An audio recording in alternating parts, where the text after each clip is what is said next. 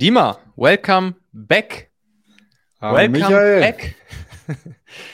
Dima, was geht eigentlich bei Kryptos? Haben wir diese Folge hier mal getauft. Denn während wir uns letztes Jahr noch einmal im Monat zusammengesetzt haben und hier im Machen-Podcast eine, ja, ein, eine Folge rund um Kryptos gemacht haben und wir auch unsere kleine Challenge hier am Laufen hatten, wo wir über das Jahr 2022 hinweg es schaffen wollten, durch Investments in Kryptos am Ende des Jahres irgendwie ja, einen Cashflow hinzubekommen von circa 2000 Euro monatlich mit einem Investment von ungefähr 1000 Euro monatlich über das ganze Jahr hinweg. Ähm, ja, haben wir das Ganze dokumentiert und wie die meisten sich denken können, ist das natürlich kläglich gescheitert, ob der, äh, ob der Entwicklung in der Kryptowelt letztes Jahr. Und ja, jetzt haben wir lange keine, keine Krypto-Folge mehr gemacht und es ist ja auch ein bisschen ruhiger geworden um, um die Kryptos. Der Hype ist irgendwie abgeflacht. Aber das könnte ja vielleicht auch genau das Zeichen sein, dass man jetzt mal genauer hinschauen sollte. Jetzt, wo eben die Massen und die Massenmedien und der Hype auf einmal nicht mehr so genau hinschauen. Das ist ja häufig auch eine ganz gute Situation. Und ja, dementsprechend dachte ich mir, lass doch noch mal ein bisschen Krypto-Talk machen, oder? Gucken, was die letzten Monate so geschah, was der aktuelle Stand ist und auch natürlich wieder der Blick in die Glaskugel. Was könnte sich da in Zukunft so ergeben? Wie könnte die Entwicklung in der Kryptowelt aussehen? Dima, fass mal zusammen. Was geschah, ja, die letzten Monate im Krypto-Universum? Boom, ein großer Crash auf jeden Fall. Danke, Michael. Ich würde gerne vier Jahre zurückspringen. Da hatten wir noch nicht unsere Serie gestartet, aber mhm. der Kryptozyklus ist ja bekanntlich vier Jahre lang. Ja, man sollte sich nicht darauf verlassen, aber bisher war es immer so. Also die letzten drei Zyklen waren alle vier Jahre lang und auch dieser hier sieht ein bisschen so aus, dass eben das Jahr 2023 so ganz so ähnlich wie das Jahr 2019 verläuft, nämlich am Anfang wir hatten einen starken Anstieg, dann zur Jahresmitte, ne, zu diesem äh, Slogan Sell in May and Go Away passt, dass wir jetzt im Mai so wieder eine kleine Abkühlung haben, die jetzt wahrscheinlich auch noch weitergeht über den Sommer. Mhm. Und was ist dann passiert? Was ist dann 2020 passiert? 2020 ist der Bitcoin ja durchgestartet bis Jahresende und dann gab es Anfang 2021 diese riesen Rallye. Das wäre dann vier Jahre äh, weiter, eben nächstes Ende nächsten, Anfang übernächsten Jahres. Äh, ist jetzt also mhm. noch viel Zeit, denkt man, aber die Projekte, die damals overperformed haben, und ich habe das in einem der letzten Newsletter mal vorgestellt, sowas wie Solana, Avalanche, das sind äh, sozusagen Kontrahenten zu Ethereum, die haben 160, 180x gemacht. Bedeutet ein Investment von 2019 von 1000 Dollar war zwei Jahre später 160.000 Dollar wert. Mhm. Ja, so und kom komplett steuerfrei nach aktuellem deutschen Steuerrecht, wohlgemerkt. Ja. Und damit man das jetzt nicht verpasst, wäre jetzt 2023, also das alte 2019, ja. genau der richtige Zeitpunkt, um sich mal anzuschauen, was ist denn jetzt gerade so aktuell und on vogue und was könnte auch nächstes Jahr noch Bestand haben. Mhm. Und ich bin ja nicht gut in Prognosen, wie man gemerkt hat letztes Jahr, habe ich auch nie gesagt, ähm, aber trotzdem versuche ich immer den Puls am Krypto. Äh, meine Finger am Kryptopuls zu haben und ja, wollte euch das heute gerne einmal alles mitteilen. Also damals, wie gesagt, damals waren die sogenannten L1s äh, absolut top. Das sind also äh, bei L1 spricht man von der Level 1 Blockchain, also einer Grundblockchain wie zum Beispiel mhm. Ethereum. Ja, alles, was so Smart Contracts kann, hat damals sehr gut performt. Das war Solana, Avalanche, Phantom und wie sie alle heißen. Die haben alle diese wahnsinnig dreistelligen X äh, Multiplikatoren hingelegt. Ja. Und jetzt zeichnet sich ein ähnliches Spielchen ab, weil Ethereum ist immer noch nicht skalierbar. Also Ethereum ist immer noch mhm. unglaublich teuer, wenn man auf der Base Chain, auf der Main Chain Transaktionen macht. Mhm. Gerade wenn es mal ein bisschen äh, voller wird. Und davon kann man jetzt noch nicht sprechen, weil weil ähm, ja einfach noch nicht so viel Bewegung wieder im Kryptomarkt drin ist und trotzdem ist es schon, also kostet so ein normaler Tausch von einer Währung in die andere oft so 20 Dollar. Ja, und wenn, mhm. du, wenn du irgendwie nur 100 Dollar tauschst, dafür 20 mhm. Prozent mhm. Gebühr zu bezahlen, macht überhaupt keinen Sinn. Deswegen ähm, gibt es immer noch das Potenzial für jemanden, der eine Blockchain entwickelt, die schneller als Ethereum ist und besser skaliert. Und mhm. da kommen jetzt aber die sogenannten L2s ins Spiel, die Level 2 Blockchains, die auf Ethereum aufbauen und mhm. sich dort ein Wettrennen liefern. Allen voran, ganz, ganz vorne ist im Moment Arbitrum. Mhm. Und das war auch so ein bisschen der Aufhänger für die heutige Episode, weil ich dich gefragt habe, Michael, Herr, sag mal, du hast doch damals auch an der Challenge teilgenommen. Äh, wie groß ist denn dein Arbitrum Airdrop ausgefallen? Denn ähm, meiner war recht saftig, ja, ich verrate gleich wie viel, aber was mich viel mehr freut, ist, dass sich ein paar Teilnehmer der Challenge gemeldet haben und gesagt haben, hey Dima, ich habe hier auch ähm, 2000, 4000, 5000 Dollar einfach an kostenlosem Geld bekommen Mhm. Sollen wir mal kurz darauf eingehen, was ein Airdrop ist, Michael, oder wissen das deine Zuhörer? Ja, fass doch nochmal kurz zusammen. Einmal hier Management Summary. genau. Also, ein Airdrop ähm, ist im Grunde kostenlose Token-Ausschüttung von einem Projekt, das seine Nutzer belohnen möchte. Ja, weil man fragt sich ja immer so, wer, ähm, wer sind eigentlich so die Menschen, die, die so ein Projekt vorantreiben? Das, sind die ersten Nutzer, die das auch benutzt haben. Und das kann man ja auf der Blockchain alles nachvollziehen durch die, ja, durch die Blockchain-Technologie. Und deswegen schütten Projekte oft einen Anteil der insgesamt verfügbaren Tokens an erste Nutzer aus und nennen das dann Airdrop. Wenn du also bestimmte Blockchains benutzt hast und wenn du an der Challenge teilgenommen hast, dann hast du die Arbitrum-Blockchain benutzt. Und ähm, dann könnte dir auch ein Airdrop zur Verfügung stehen, je nachdem, was du sonst noch da drauf gemacht hast. Ja, wie gesagt, meiner war bei, also ich habe, glaube ich, 5.500 Token bekommen und die liegen jetzt bei irgendwie 1,15 Dollar. Und als ich verkauft habe, waren sie noch ein bisschen höher, bei 1,30 Dollar 40. Also ich habe jetzt nicht na nachgerechnet, aber so um die 8.000 Dollar dürften das gewesen sein, die ich da for free bekommen habe. Habe ich mich natürlich sehr gefreut. Mhm. Nice. Glückwunsch. Danke.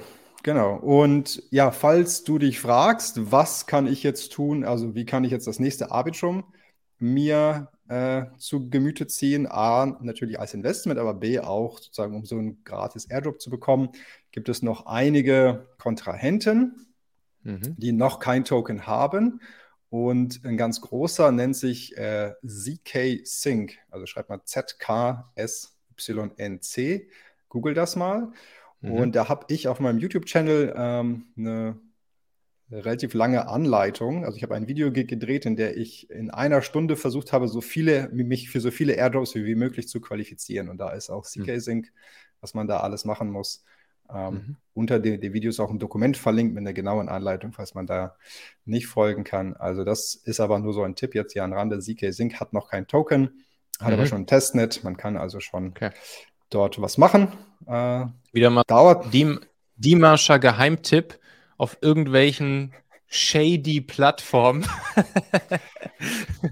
Nein, ja, das ist tatsächlich ein, ist ein, riesen, ist ein riesen Startup, die haben äh, ja. dreistellige Millionenbeträge bekommen für die Entwicklung vom ja, okay. Venture nice. Capital. Also da ist, da ist Geld dahinter. Ja, okay, gut. Und dann ist das eigentlich relativ gängig, dass die dann irgendwann so einen Airdrop machen, oder? Wenn die dann ihren, ihren Token irgendwann haben.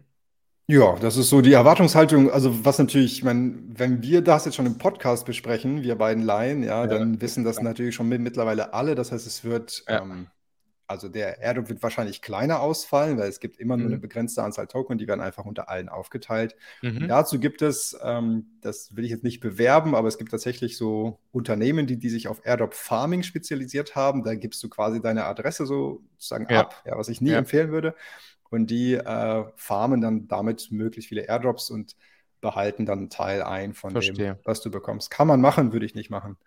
Warum nicht? Weil es dann richtig shady wird, oder? Oder also einfach, du, weil du lieber du selber ja dann, auf die Suche. Würdest du sagen, ja, die, sind, die sind unseriös oder würdest du einfach sagen, du jetzt als Profi guckst einfach selbst und, und brauchst dann auch keine Profi abgeben? Ich würde natürlich theoretisch mhm. sagen, äh, ne, schön einfach für mich auf so eine Plattform ja. zu gehen. Natürlich unter der Voraussetzung, dass das Ding auch einigermaßen seriös ja. höchstwahrscheinlich ist.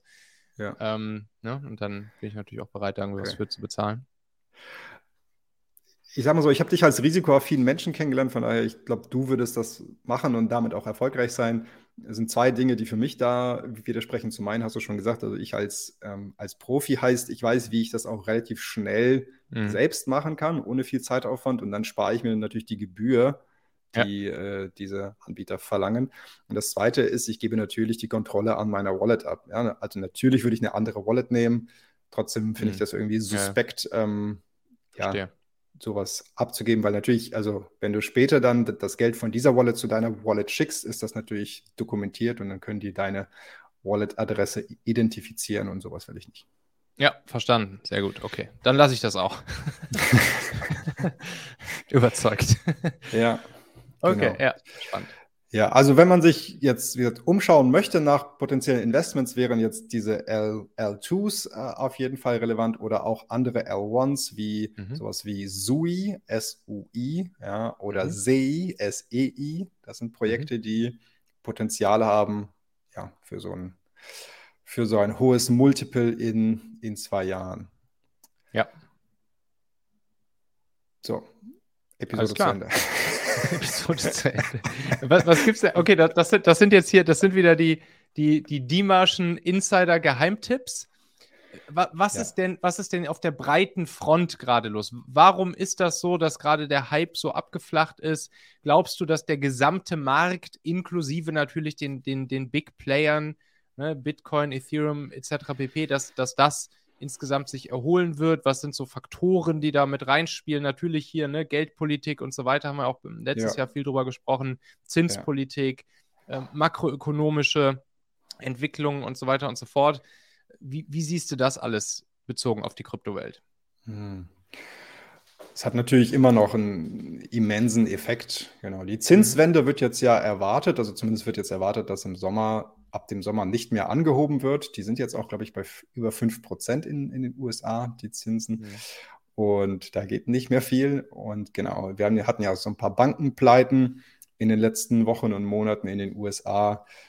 Und es wird spekuliert, dass auch die restlichen Banken, die jetzt nicht zu den Too Big to Fail Banks gehören, da auch ähm, drunter fallen werden. Soll, ja, sollten die Zinsen nicht relativ schnell wieder äh, sinken. Deswegen warten wir also wir als Krypto-Investoren warten jetzt händereibend ja. auf diese Zinswende.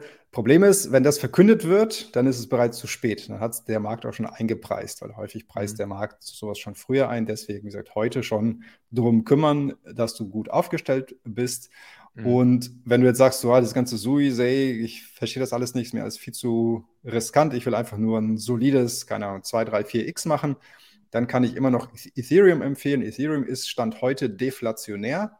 Ja. Mhm. Das, was eben bei Bitcoin dieses Halving alle vier Jahre auslöst, wo jetzt die, sozusagen die Emission halbiert wird, hat es bei Ethereum ähm, letztes Jahr äh, gegeben, äh, dass, als es auf die Proof-of-Stake-Blockchain umgestellt hat und äh, also auf die Proof-of-Stake-Technologie. Mhm. Und jetzt, wie gesagt, mit selbst mit dem Volumen an Transaktionen, das wir jetzt haben, was noch, noch ganz, ganz, ganz, ganz weit entfernt ist von dem, was wir äh, letztes und vorletztes Jahr hatten. Mhm. Selbst jetzt ist schon deflationär. Bedeutet, wenn das Volumen jetzt weiter hochgeht, was wir erwarten, es wird auf jeden Fall nicht weiter runtergehen, dann ähm, wird Ethereum noch deflationärer. Deflationär heißt, es wird Ethereum mehr Ethereum verbrannt, als in Umlauf ge gebracht wird. Ja, es wird also immer seltener. Mhm. wie wir wissen, ist Wert immer eine Gleichung von Nutzen und Seltenheit mhm. und Reichweite. Ja, aber Ethereum ist jetzt ja ein digitales Gut, das ist ja, Reichweite ist also mhm. unendlich. Äh, entsprechend, genau, schauen wir uns da die Seltenheit an und die ist, die wird jetzt immer höher mit ja. diesem deflationären Mechanismus. Ja. Daher kannst du darauf vertrauen, dass der Markt sich dem irgendwann anpassen wird und kannst dann in Ethereum investieren. Wie gesagt, Bitcoin wird auch 2024 wieder halbiert. Die Emission mhm. hast da also auch den Effekt und ist natürlich ein solides Investment. Ähm, Bitcoin hat auch aufgeschlossen, was NFTs angeht. Es gibt jetzt auch NFTs auf der Bitcoin-Blockchain, die heißen nur Ordinals. Äh, mhm. Ja, kannst du, kannst du dir auch anschauen. Das ist auf jeden Fall auch ein Megatrend, ja, der jetzt ja. noch ganz, ganz frisch ist, weil es auch relativ schwierig ist, an die dran zu kommen, an diese Ordinals. Äh, genau, das wäre auch nochmal so ein Tipp. Also. Ja, das heißt, würdest du das Ganze tatsächlich auch zumindest als einen Teil der Investmentstrategie sehen, die man so als Privatmensch haben kann, um Inflationsschutz auf sein Vermögen zu bauen? Ich würde auf gar keinen Fall Krypto nur als Inflationsschutz sehen, weil du durch die Unsicherheit in den USA, was Regulierung angeht, da ist jetzt mhm. die EU sogar vorgeprescht und ist da so, ein bisschen vor den USA, aber in den USA streiten sich gerade die Behörden, wer eigentlich die Hoheit über die, ja. über die ähm, Regulierung hat. Und mhm. bisher sind sie noch nicht einig geworden. Und das ist, sorgt halt für Marktunsicherheit und schreckt Investoren ab. Ja. Deswegen ist es jetzt ähm, fatal, wäre es mehr als, ich würde sagen, 10% seines Portfolios da in Krypto ja, ja, zu investieren. Verstehe, verstehe. Das genau, heißt, hier bist du auch kritisch. Ähm, wie sieht jetzt diese, diese europäische Geschichte aus? Also ich habe davon auch natürlich so mehr oder weniger am Rande mitbekommen. Ähm, die europäische Kryptoregulierung. Was ist da jetzt genau der neueste Stand und, und was ist da geplant? Hast du das äh, auf dem Zettel? Also, äh, ich muss sagen, im, im, Detail bin ich da jetzt nicht fit drin. Was ich weiß, das kann ich dir sagen, was ich weiß, ist, dass ähm, es jetzt quasi beschlossen wurde, dass mh, hm, Tauschbörsen ähm, Wallet-Adressen zuordnen können müssen. Ob das jetzt realistisch ist oder nicht, bleibt dahingestellt. Wahrscheinlich ähm, ist es häufig nicht so realistisch, aber du musst quasi als Tauschbörse äh, zuordnen können, woher jetzt Krypto auf deine Plattform gekommen ist und wohin ja. es geht. Und mhm. damit, sagt die EU, sind wir sozusagen safe ja, und können ja, Kryptohandel ähm, komplett äh, zulassen. Ja, und dann im, da, das fehlt in den USA halt noch, ja, weil mhm. also sozusagen so, so, eine feste Zuordnung von ähm, zu, zugunsten natürlich vom, vom, Geldwäschegesetz, ja, das ist immer so, so, eine große, große Angst von den mhm. Regulatoren, dass eben die Geldwäsche nicht unter Kontrolle ist. Und das wurde jetzt mit dieser EU-Norm reguliert. Ähm, mhm. Wie das jetzt in der Praxis umgesetzt wird, müssen wir halt mal schauen, ja, aber zumindest steht ja. diese Norm jetzt da. Ja, okay, alles klar. Ich habe letztens ähm, gelesen, dass Microsoft jetzt auf, auf alles, was irgendwie über irgendeine Microsoft-Plattform mit AI erstellt wurde, zum Beispiel an Creatives, Bildern, Videos etc. Ne? Auch natürlich, Microsoft hat ja auch seine Finger bei, bei hier bei ChatGPT und beziehungsweise OpenAI und so mit im Spiel. Ähm, dass dort dann überall kryptografisch sozusagen ja die Ownership oder ein Zertifikat mit eingebaut werden kann. Und darüber dann wiederum, und das ist jetzt, das spinne ich jetzt so ein bisschen weiter, das ist natürlich, wenn man das, wenn man dieses Szenario weiterdenkt, wäre das sozusagen ein, ja, eine Möglichkeit, diese, die, die ganz, das ganze Thema rund um Urheberrechte etc., was ja bei den ganzen AI-Bildern noch so, eine riesen, so ein riesen Fragezeichen ist, Copyrights etc., das über NFTs abzubilden. Verstehst du, wie ich meine? Ja. Also praktisch die AI kryptografische Erkennungsmerkmale auf Bilder, Videos, andere Creatives bauen zu lassen, automatisiert, das wiederum als NFTs auf einer Blockchain schön sicher zu speichern und damit dann ja, das ganze Thema rund um Copyright und, und Schutzrechte und so weiter und so fort vielleicht in der Perspektive abzubilden. Eigentlich Wer wäre geil, dann in so diesem Szenario der Ersteller? Ist es dann die KI mhm. oder ist es die, die, der, der Prompt-Eingeber äh, sozusagen?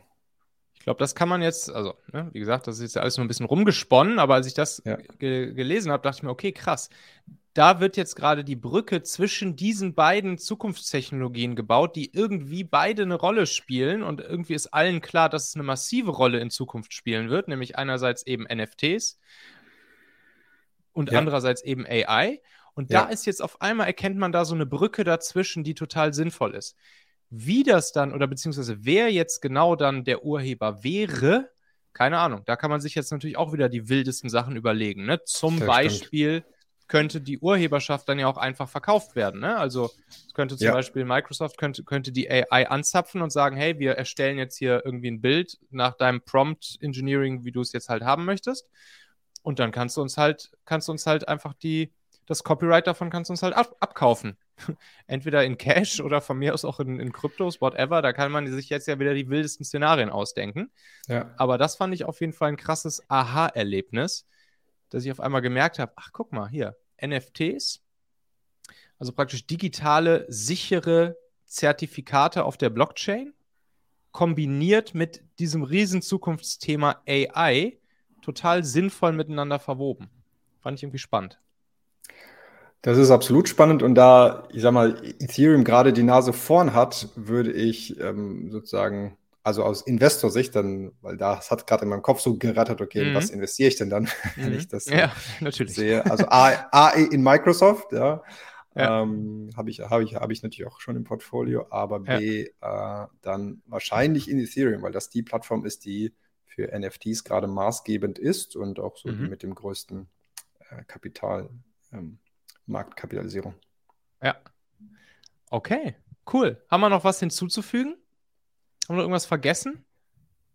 Ja, Ohren auf, ja, immer schön gucken, wann die Zinswende eintritt. Und wie gesagt, wenn du nicht jetzt investieren willst, dann spätestens, wenn du die Spatzen von den Dächern pfeifen hörst, ja. Ja, dann in, in Risk Assets all in gehen. Ne? So, das Wort zum Sonntag. Okay, gut. Alles klar, Dima. Dann würde ich sagen, verabreden wir uns wieder auf eine weitere Krypto-Update-Folge irgendwann demnächst. Yes, sir. Und können ja auch dieses AI-Krypto-Kombinationsthema mal versuchen zu beobachten. Und ja, wenn es was Neues gibt, melden wir uns einfach wieder, würde ich sagen, oder? Sehr gerne. Mach's gut, bis zum nächsten Mal. Danke dir. Mach's gut, ciao.